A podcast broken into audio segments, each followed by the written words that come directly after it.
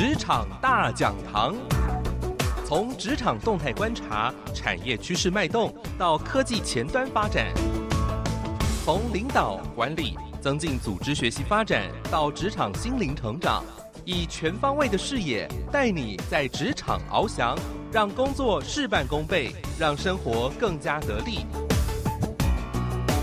乐在工作，享受生活。童建龙制作主持《职场大讲堂》，台北 FM 九零点九，佳音广播电台，桃园 FM 一零四点三，Go Go Radio，这里是佳音 Love 联播网，欢迎您来到今天的《职场大讲堂》，我是童建龙，跟着我在每个礼拜三早上八点到九点，在您上班通勤时刻呢，关心我们的职场，关心工作。这个节目呢，除了在台北地区，您可以透过收音机收定频呢 FM 九零点九佳音电台，在大桃园以及新竹以北可以定频呃收音机 FM 一零四点三，在车上收听。那如果通勤族的朋友们，也可以透过手机来收听，手机上网能够免费的下载佳音 Love 联播网的 APP。或者您用手机来搜寻 Go Go Radio G O G O R A D I O 就可以收听我们的节目了。那在这个网络上呢，我们也有这个把每一集的节目都会做一个回放，所以您可以精华的来选播，在您随时随地呢用手机来收听节目。在节目开始呢，跟你来分享呃两则我觉得在国外非常有趣的跟职场、跟工作、跟趋势相关的一个话题啊。呃，您知道什么叫做 KOL 吗？就是 Key Opinion Leader，就是所谓的关键意见领袖。现在啊，那个呃新媒体的越来发展的越来越好。你看现在很多的网红了，呃，不论他颜值高不高啊，他如果成为网红之后呢，他的代言，他的一句话呢，就会产生影响力，而且是关键的影响力。这就是 KOL 呢，呃，在最近因为新媒体关系呢，就越窜越红了。但是您知道吗？呃，如果您上网搜寻呢，有一个网红，那他，我觉得他不是人啊，因为他真的不是真人呐、这个人叫这个 AI 人呢、啊，叫做零啊。这个零什么零呢？就零毛的零啊，就是左边是命令的令，右边是羽毛的羽啊。英文呢叫做 L-I-N-G Ling。这是中国呢最近窜红的一位关键意见领袖 KOL，他在真实的世界是不见人人影的哈，就是他不是真人，他不是个人，但这个不是人的东西呢，却获得了特斯拉，还有呢时尚杂志跟大型的一些呃食品的连锁店呢捧着钱要请这个 AI 人不是人的人呢来代言。这是根据了市调机构叫做艾媒咨询，就是 iMedia Research，他做了一个分析，他发现到了二零二零年，中国虚拟的偶像产业呢规模在开始暴增了，年增百分之七十哦，而且预估啊，今年二零二一年会达到人民币六十二亿两千万元，折合新台币大概是两百六十八亿元。这些钱呢，都是拿来砸做这个虚拟偶像的一个产业。而回到我们刚才讲到这个不是人的 AI 人零啊令，他在去年五月诞生的，但是你从图片上或者你有这个手机搜寻，你就知道他看起来就像二十多岁或是呃很青春的一个少女的模样。去年五月诞生，这是由中国的 AI 新创魔法科技公司跟北京的一个次世文化传媒公司他们所呃制造出来的一个 AI 人，呃，目的是在于像是 Instagram 啊、呃、抖音啊、小红书等这些呃社交平台上面来展示广告的。那他的微博呢？这个这个 Lin 的微博呢，现在大概有十五万人，但还不算多了啊。但却能够做到了大企业的生意，为什么现在这个虚拟的人物可以做到 KOL 呢？如果你看到他的这张照片呢，这个 AI 人呢，他的肌肤没有一丝的皱纹，完全的光滑，眼睛闪耀着喜悦，头发闪闪亮亮的发光，啊、简直比所谓的最美丽的女人还要完美的她呢，竟然成了中国广告的一个新宠儿。为什么这个 AI 网红可以能够代言，甚至大家开始要寻找不是人的人来做商品代言人呢？呃，有两个原因。第一个就是不用修图啊，因为第一个 AI 所制造出来的，你知道吗？这个数位科技啊，外貌非常的精致，她可以永远保持青春跟纤细的身材。你看，她去年才五月才诞生的，她一下诞生出来呢，就是一个人模人样的二十多岁的这个少女。因为是创造出来的，所以她也不会老啊。她的鼻鼻子呢很高挺，也不会引来整形的争议，让品牌客户呢就不用再用修图的技术了。那这是所有虚虚拟偶像的一个基本条件，不用再修图了啊。第二个呢，就是因为他不是人啊，因为真实的名人呢丑闻争议常常会拖累代言的品牌啊。但是这个虚拟的人呢，去绝对安心的承诺，因为你要他怎么样，他就是完全怎么样，他也不会犯规的啊。像最近这个中国的一位男星啊，就因为涉嫌性侵啊，被被指控被逮捕了。而像其他的国家的国际的厂牌，像是这个保利呃宝宝格丽啦、保时捷啦，或者是路易威登等等的大品牌呢，都急忙的切割它。但虚拟的偶像创作者呢，设定好人物风格就不会表里不一了。那另外还有一个第三个优势，就是它能够为品牌需求克制化、灵活的来调整。怎么说呢？有些的人，呃，有些的产品代言人，他的外形啦或他的特质，只适合代言某些的产品啊。呃，有的，但是运动型的人可能就不太适合做一些太过浪漫抒情的代言产品的代言。呃，但是呢，在呃，与举个例子来讲好了，他在护发的广告当中呢，这个 AI 人他就可以设计他的头发飘逸轻盈。如果代言运动科技的广告，那就会让他的皮肤可以因为流汗而发亮，这个肌肤古铜色的肌肤非常好看。那手表的广告呢，又可以把这个 AI 人调整出是优雅的、带有文青的气质啊。不过，这个 AI 的偶像横空出世啊，他必须要从零开始，要累积声势的，他必须要有一定的网络声量。所以呢，这个零他去年五月才出生，到目前他的微博的粉丝大概只有十五万人，在中国大陆来讲是非常非常少的啊。必须要在网络上呢开始累积声势，才能够降低不真实带来的不信任感。毕竟觉得这个 AI 制造出来的不是人的东西啊，少了那一点的信任感，因为你就觉得它不是人嘛。而林这个微博上呢，不只是有广告相关的贴文，呃，他要开始要学做人，AI 要学做人，他必须要在国定的假日啦，哦，平日。平常呢，定期的就要向粉丝问安呐、贴早安图等等啦、分享心情啊，呃，总之他就得要像个人一样啊，把这个所有的社群媒体的经营的非常的好。当然，这个关键的背后呢，还是在于是谁操控他了，谁是小编呢、把他训练成像呃做个真人一样。目前这个所谓的 Z 世代啊，是中国最庞大的一个网络使用族群。对于熟悉 AI 科技，他们的是科技原住民来说，虚拟的明星不过是一个另类的表演者或艺人。但是你只要创造的有兴趣、能够吸引人的内容，那偶像是真人还是 AI 人，是虚拟的人还是真实的人，或许就不太重要了哈。这个非常有趣的一个 AI 人，开始呢也成为了 KOL 关键意见领袖呢，来代言商品。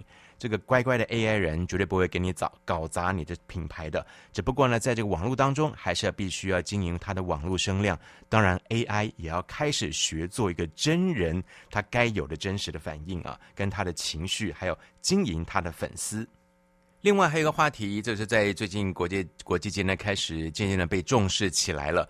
您听过有所谓的血钻石吗？就是因为呃，非洲某些的地区，它是。产钻石的，只不过在开采的过程当中，可能它就呃罔顾了劳工的权益啊，呃剥夺他们的这些该有的一些福利等等的，就造成所谓的血汗工厂。因此呢，开采出来的钻石就称为了血钻石。但您知道吗？呃，可可豆巧克力也有所谓的血汗雨林杀手的一个骂名啊。虽然我们吃巧克力啊是甜在嘴里啊。呃，或者是吃呃喝着咖啡是非常的香醇的，非常好喝，但是这些呢，它的背后它的问题却不太甜蜜，不太香醇，因为除了危害童工、儿童的童工这个问题呢，在目前呢，全球可可豆的产量占七成的西非，还有环境的破坏，像是西非的国家象牙海岸啦、啊，雨林就被砍伐，呃，砍伐之后呢，改种可可树，过去这五十年来，八成的森林因此而消失了。因为大量的砍森林啊，当然也加上了巧克力的碳排放量，其实是直逼牛肉的哦啊。有一个数据网站 Our World in Data，他们就统计出来了各种食品当中啊，每生产一公斤的巧克力，您知道吗？会产生十九公斤的温室气体，而这个碳排放量高居于第五，只次于牛肉、羊肉、cheese 跟乳牛。所以最近开始啊，就风靡所谓的人造食品啊，在这个热潮当中，也有所谓的可可豆，这是由德国的一个新创公司，他们正在研发没有可可的巧克力。哇，这个听起来真的有点悬啊！我们吃，我们常常开玩笑说，你吃太阳饼里面没有太阳啊，但是你吃巧克力里面没有可可，这是什么一个概念呢？呃，没有可可，要如何做出连老饕都幸福的巧克力呢？原来在每个食物当中呢，都有个指纹，就像是人类有指纹一样，非常独特。那借由透彻的分析成分，包括生可可、发酵的可可、烤可可的味道，还有呢，分析其他食物生产过程当中的副食品、副产品啊，像是压榨葵花籽制油之后呢，留下的残留物，提取出不同的元素，把这些元素呢，就能够组合成一个巧克力的风味。那最后呢，把这些元素呢放进酿造桶里面，经过发酵啦、烘烤啦、风干之后呢，就可以像是传统巧克力一样。跟这个巧克力来相比呢，他们所制造出来的巧克力呢，环保效果是十倍，而且呢，价格少了百分之二十。不过重点还是在于试吃啦，那吃起来是不是真的像巧巧克力呢？当然一开始呢，制造的过程并不是很顺利的啊，但是慢慢的调整过配方之后呢。给试吃员吃的评价翻倍了，甚至连巧克力专家都说分不出来真假。因此呢，这家公司就开始要跟大品牌来合作计划了，希望能够最快在明年二零二二年开始呢启动这个计划。因此，未来我不晓得是不是您有机会可以吃到里面没有可可的巧克力呢？呃，我想这个背后的科技的过程，还是在于说，要能够尽量的节能减碳，也要告别血汗雨林杀手骂名的零可可豆的巧克力能够诞生出来。在今天职场大讲堂节目当中，稍待会呢，我们要透过最新一期的《经理人月刊》，带一起来学习这个世界不断的在改变，但是如何要适应改变呢？就是我们必须要有成长心态喽，而这也是作为成功者最重要的一些心理素质。我们一起来学习该有的成长心态。聆听音乐，马上回到节目当中。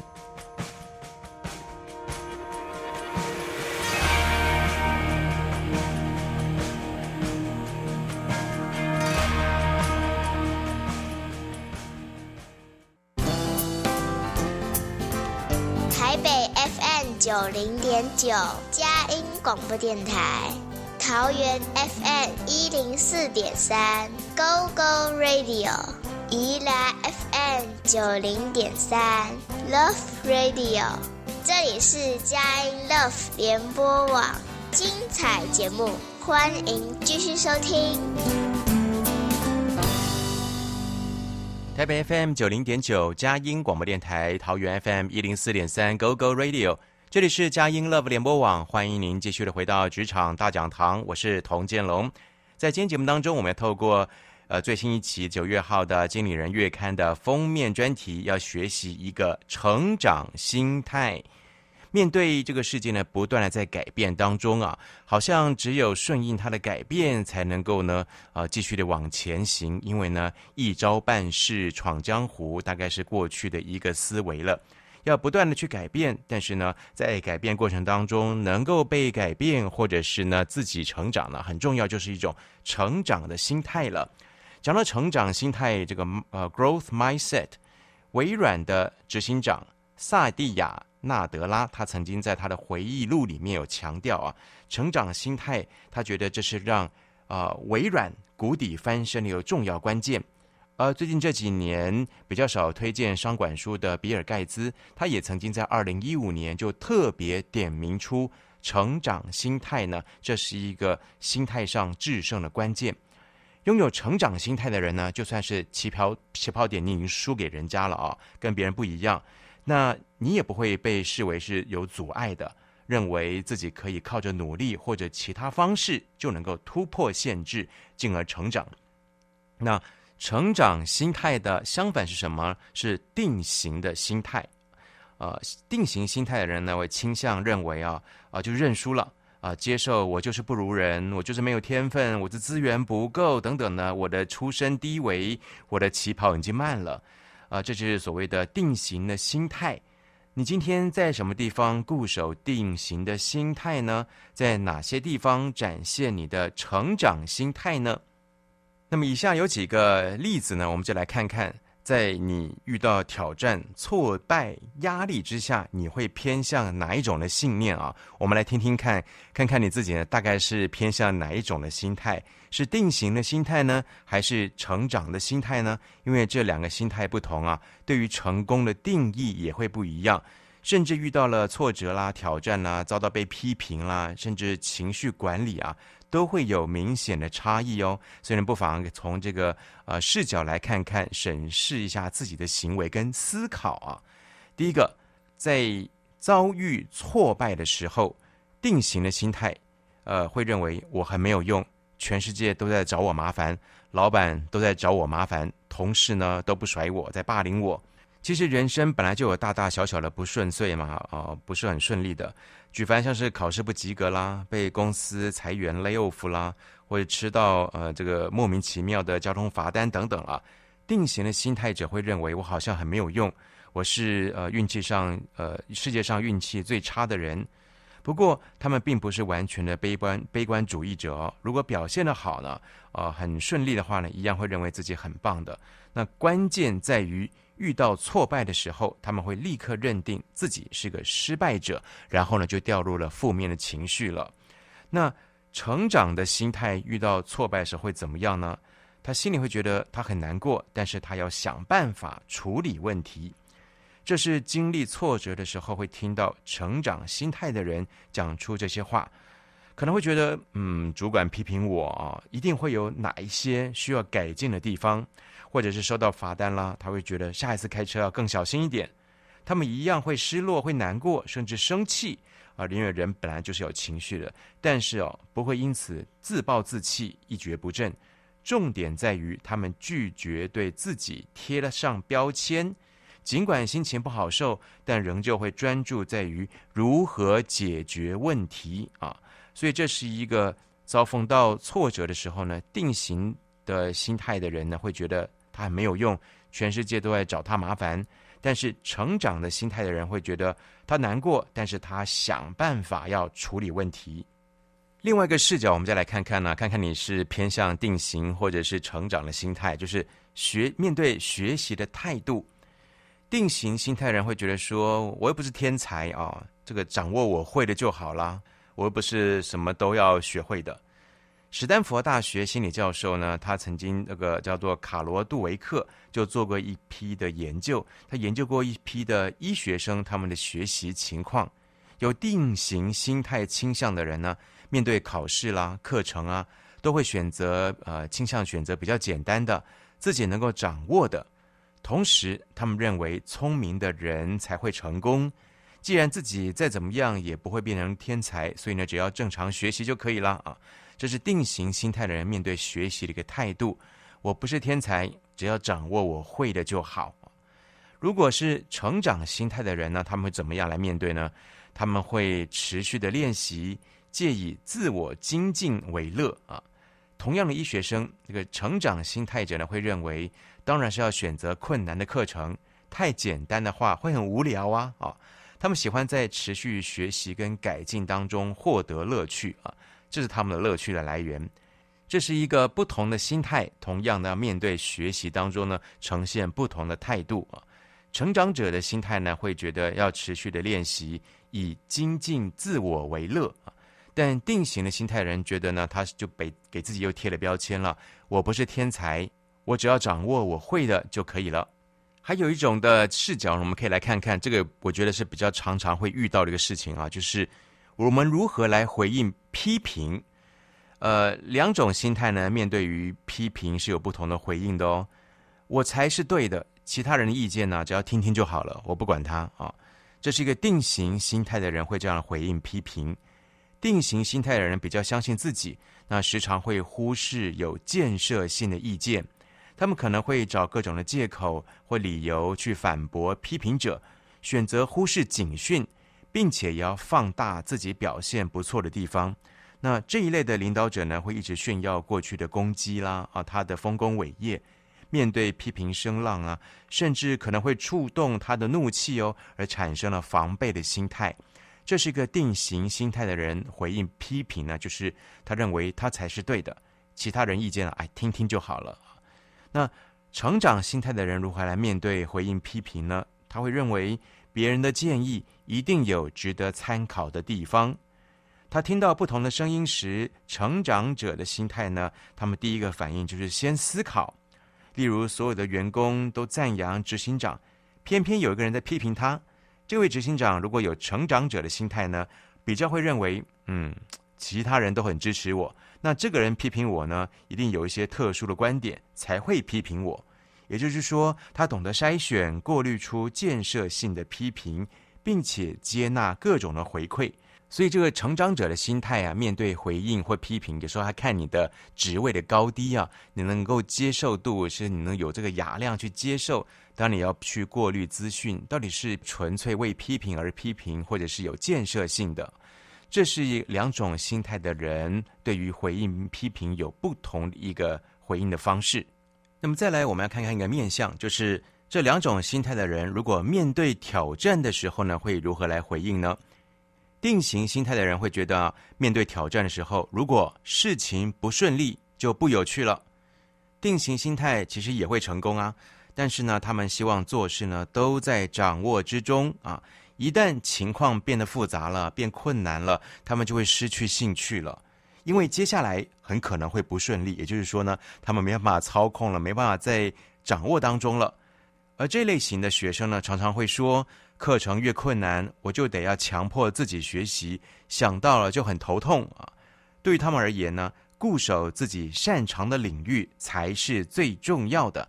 那么，这是一个定型心态的人面对挑战时候呢，他们发现到会有这种情况啊，呃，并不是表示说他们不会成功。定型心态者也会成功，只不过是呢，多半遇到事事情不顺利了，就觉得不有趣了，或者是觉得事情如果不在掌握当中啊，就变得不想再继续呢，呃呃走下去，或者是呢，只固守自己擅长的领域啊。但如果是成长心态的人，面对挑战，他们会如何来看待呢？他们会觉得越困难越能够使我成长，哇，这很像梅花哈，越冷越开花。成长者心态会寻求挑战，因为在他们心中啊，做困难的事情需要更多的一些资源、技术、知识，自己呢就会从当中呢进步。所以像这种成长心态啊，面对挑战呢是越冷越开花的这种的反应呢，我都觉得真的是，当我们遇到一些困难的时候，在工作顺利呃顺利不顺利，遇到一些挑战的时候呢，我自己也会常会说啊。呃，如果打不死你的，你走过之后呢，你就会让你更变得更强；打不死你的，就会让你变得更强。这也是一个遇到困难的时候呢，越能够使人成长。这是一个成长者心态面对挑战时候的反应。那么刚才透过几个面向呢，来检视一下，到底我们的心态偏向比较多的是定型心态，还是成长的心态呢？啊、当然，这个绝对不会一分为二的，毕竟人的行为本来就是错综复杂的。但我们可以看看一下，在某些方面，我们需要做一些调整。在今天这场大讲堂节目当中，我们透过最新一期的《经理人月刊》的封面专题，一起来学习，在这个变动的世代当中，我们每个人或多或少都需要学习的成长心态。我们聆听一段音乐之后呢，稍待会儿我们就来一起来学习喽。关于成长心态，我们应该要知道的五件重要的事情。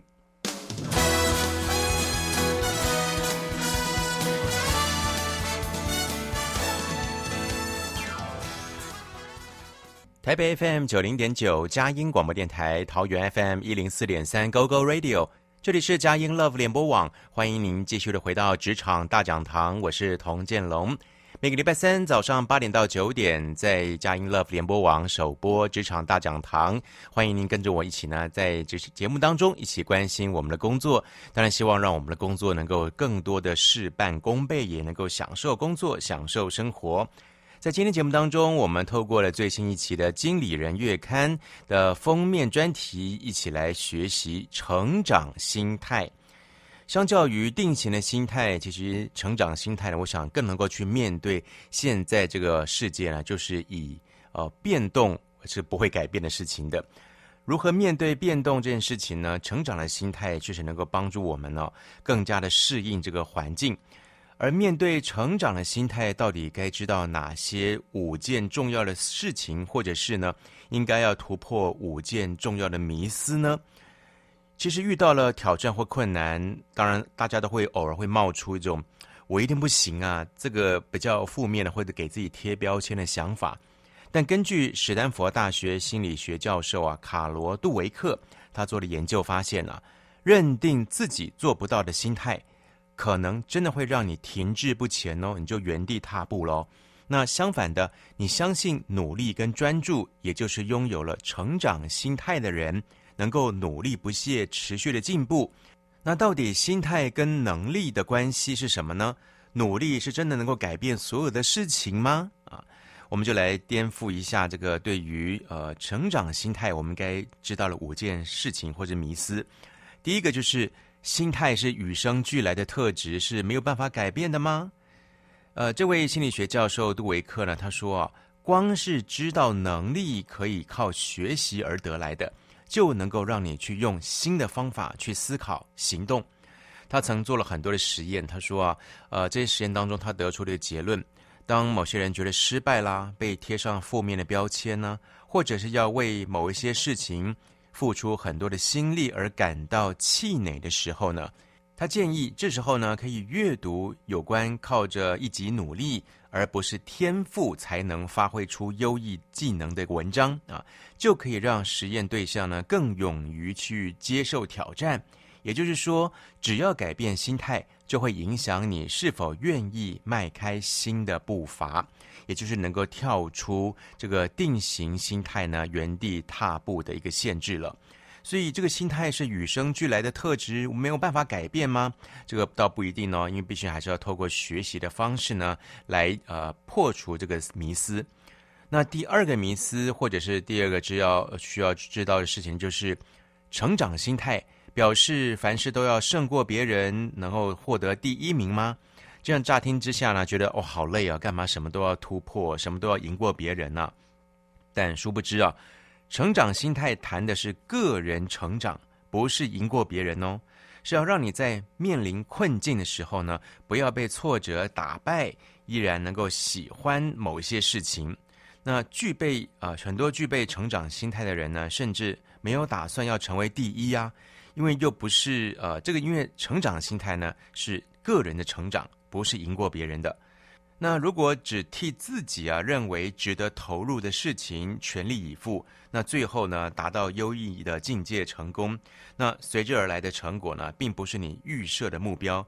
那换句话说呢，不是为了成功才做的，而是因为这件事情本身就有价值，所以努力去做。因此呢，我们回到一个刚才我们讲到的成长心态，表示凡事都要胜过别人、赢过别人，然后拿第一名吗？绝对不是这样的的。成长心态谈的是个人成长，是在你面对困境的时候呢，不要被挫折给打败了，依然喜爱这些事情。那第三个迷思呢，就是成长心态代表只要练习就一定会进步吗？我们常常会说，哇，你练习一万次，你就成了专家了。真的是这样子吗？任何人在任何领域呢都可以进步的，但是啊，有个前提哦，你要用对方法。一般人会认为呢，有二十年开车的经验的人呢，一定会赢过只有五年经验的驾驶。这个真的吗？教书教了二十五年的老师，一定是比只有教五年的菜鸟老师更专业吗？呃，职场上的资深老鸟，你照你的方法来做事情，一定会更优秀、更有效率吗？这个不一定哦。因为事实上，研究显示，一个人的表现一旦到达了可接受的程度，再多的重复练习也不会进步。因为呢，重点在于啊，从熟练到精进，关乎于你是不是用对了正确的方法来练习。如果呢，一个资深的员工老是土法炼钢，照他的方式来做，那或许他做的很熟练，但是呢，可能他的效率跟呃用其他用对的正确的方法来讲呢，你就会看得出这两者之间的差异了。因此，成长心态代表只要练习就一定会进步吗？哦，这你这个前提就是啊，你在于要用对方法，用对正确的方法练习。这个从熟练到精进，这是一个关乎最重要的一个概念。那第四个呢，关于成长心态应该知道的事情，就是啊，做一件事情失败了，表示我不够努力吗？没有人能不努力就会获得成功的啊，因为成功也不是从天上掉下来的。如果掉下来的话呢，就是是天时地利人和呢，就刚好被你捡到了。决定成功的因素也不是只有努力哦，每个人的资源跟机会是不同的。强调努力，不代表没有其他决定成功的因素哦，像是呃资源啦、金钱啦、人脉啦、教育程度等等。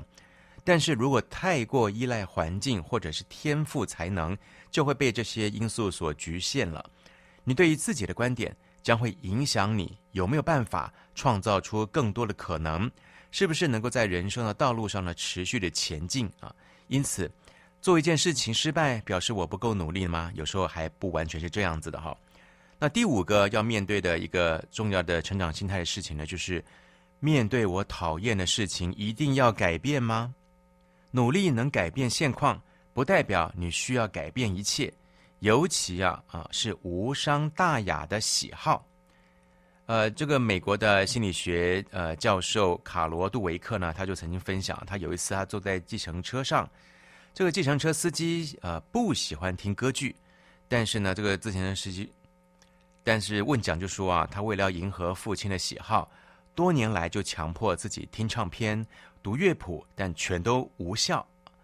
当对于别人跟自己不会造成伤害的时候，其实你可以适时的决定接受自己对于某些领域呢就是提不起劲，自己来判断决定在哪些的领域需要做出改变是值得的。因此呢，不是照单全收，你全部都要改变。特别是当你面对你不喜欢的事情、你讨厌的事情的时候。因此，这五种的一个呃事件，关于成长心态，我们必须要突破的一些迷思跟问题。成长心态是与生俱来的特质，没有办法改变吗？成长心态表示凡事都要胜过别人，取得第一名吗？成长心态代表只要练习就一定会进步吗？做一件事情失败，表示你不够努力吗？还是说面对你讨厌的事情，一定都要改变吗？只有当我们重新去面对这几个问题，破除一些迷思之后，我们才有可能去迎接一个成长心态的开始。在今天职场大讲堂节目当中，我们透过九月号最新一期的《经理人月刊》的封面专题，一起来学习成长心态。聊这里，我们先来聆听一段音乐。稍待回来，回来节目最后，我们就来看看呢，这五堂课能够帮助你能够发挥潜能的五堂课，建立一个成功者最重要的心理素质。嗯。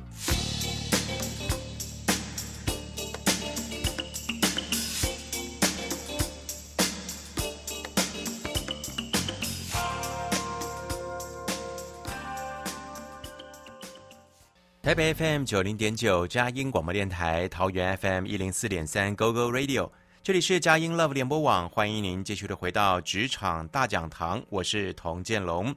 在今天节目里面呢，我们透过最新一期的《经理人月刊》的封面专题，一起来学习成长心态，这是一个成功者最重要的心理素质。我想也是在我们面对这个变动的社会、变动的趋势当中呢，必须要学习，要能够有这样的一个比较健康的心态。而成长当然必须要付上代价的。我们在前几段节目当中有提到了关于面对一些负面的情况来临的时候，我们是用什么样的心态来做回应呢？那这些回应呢，都可以检视一下，我们到底我们心理状态哈，是比较推呃多一点偏向这个定型的心态，还是偏向成长的心态呢？那在今天呃最后呢，我们就要透过这个呃月刊一起来学习有五堂非常重要的课程了。如何来能够建立一个成长的心态呢？第一个，我觉得太重要了，竟然是拥抱伤痛，要用想象力跟创伤和解，不要让你的过去绊住你的未来。呃，是有个比喻啊，就是说你曾经被木屑刺进手里吗？你会小心翼翼的避免碰到，还是你就忍一下啊，忍一下疼痛，把刺给拔出来呢？呃，有人呢，一个不小心就让一根刺刺进了手里啊，轻轻碰一下就非常的疼痛，但是啊，他不愿意呃经历把刺拔掉的痛苦，于是呢，竟然把这个刺就留着，这样虽然可以避开拔刺的痛，但是啊，他代价就是啊，睡觉的时候不能够随意的翻身，甚至平时还要留意跟别人保持距离，以免碰到了他身上那根刺。为了不要碰到那根刺，他没有办法过自己真正想要的生活，只能不断的妥协，发展出一套被动的对一切的行动。呃，我想讲到这里，你应该知道，那个刺也许就是我们身上的一个呃很负面的一个记忆，或者是一个失败的事件或挫折，而影响到了我们裹足不前，成为这种定型的心态了。你会觉得不过是一根刺，有那么夸张吗？但是我们人每个人生啊，其实都带着各种肉眼看不见的刺，扎在你的情绪里面，并且能够深刻的影响到你。那到底这个刺或是造成的创伤，如何来能够放下呢？我们可以透过建立大脑新的应变机制，或者是重新建立大脑对于这段经历的回忆。那你可以回先回想这整件事情的细节，包括你的感受。跟对自己的想法，并且要把意识啊放在一个更强烈、更正向的记忆上，把旧的负面的记忆跟新的正向经验呢反复的结合在一起，就是要训练你的大脑啊，形成一个新的记忆回路。所谓的正面或者负面，其实啊有时候看你对于事件赋予的意义哦。如果你只注意到自己失去了什么，那会很难理解或者是享受生命的。不过，啊、呃，这也不表示你需要合理化伤害，而是你可以选择用什么方式来诠释，是变成阻力还是变成助力啊？从根本上改写你自己的故事。第二堂课很重要，就是要转换认知，重新的定义我是谁，敞开心胸迎接改变。所谓的改变认知，就是要改变人理解事实的方式。帮助人从一个我天生是一名失败者的定型心态，转变成不管我的出身都可以依靠受教育成功，我不像我所想的那么无能这种成长的心态。那改变认知第一步就是要逃脱负面情绪的绑架。我们可以把心智啊想象成镜头，当你的情绪起伏越大，内心的小剧场好多的时候呢，镜头就会收缩。最后只会看见自己的问题、伤害跟负面的感受。所以啊，如果我从自我抽离，就像是天花板呢，啊，啊，或者是远镜头来观察你自己，就能够放大视角，看见问题以外的资讯，找出解决问题的契机。也就是呢，利用第三人称啊，抽离自我怀疑跟批评，因为必须要透过转换认知，才能够重新定义你是谁。毕竟呢，这个认知的就好像是一个不断会在你的脑海当中浮现一个“我就是不行”啊、，“我是没有用”的这些念头。那这些认知其实会渗透到你的生活当中，让我们变得不愿意改变。因此呢，在成长心态当中要学习的第二步呢，就是要认知转换。重新的定义我是谁，用一个第三视角的态度呢，或者是一个角度来看待自己的一些言行或者是心情。第三个很重要的成长心态，就是要学习面对挫折了。在努力的过程当中，要寻找收获，化失败成为前进的燃料啊！这个讲白了就是呢，化悲愤为力量啊！就算你跌倒了，爬起来还是要抓起一把东西。我想大家都听过“失败为成功之母”这个老生常谈。不过呢，拥抱失败啊，还是会非常的痛苦的。那毕竟呢，人的天性呢，偏向负面思考是比较容易的。大脑在接受负面经验的时候呢，像是魔鬼粘一样啊，一贴就粘起来的。那接受正面经验的时候呢，感觉有时候就像是不粘锅一样，这个碰一下就滑过去了。当然，这个用正面的心态来面对啊。不代表失败不痛苦哦，毕竟学习呢本来就是一个挣扎的历程，没有错误就不会成长。那失败可能会让你觉得非常的难过，但切记啊，不要让失败来定义你，把它当做一个必须要面对应付的工作，才可能从这当中来学习。而我们如何看待失败的方式，也影响了人的自我价值。我不晓得你的自我价值感觉是低还是高呢？呃，这个从低到高呢，大概可以分成四个一个面向啊。第一个比较低的、最低的自我价值呢，就是你是一个接受失败者，接受失败，放弃努力了，自我价值低，认为我就是烂啊，这个事实很难被激励了。那自我价值比较好一点点呢，就是抗拒失败者，讨厌失败，但不愿意再努力了。总是用低空飞过，all pass 就好了。这个作为目标，认为只要不是垫底，不是最后一名就好了。这个自我价值呢，没有那么差，但是呢，也没有那么好。那再来呢，比较偏向好一点点，就是畏惧失败者，输了就完了啊。常常会分不清楚自己的实力跟目标之间的差距，因此呢，难以避免失败，会害怕失败。那自我价值最好的人呢，就是一个拥抱失败者。你会把失败当作是进步的方法，不会让失败伤害自我价值。因此，你是一个终身学习的人，就是呢，成为一个拥抱失败的人。那第四个呢，很重要的成长心态呢，就是要有一个与人连结，用合作取代竞争，为彼此加值加分啊。因为有时候呢，比起独自努力啊，合作能够取得更高的成就。那么有一位叫做乌瑞崔斯曼的数学家，他研究发现啊，合作会改变学习路径哦。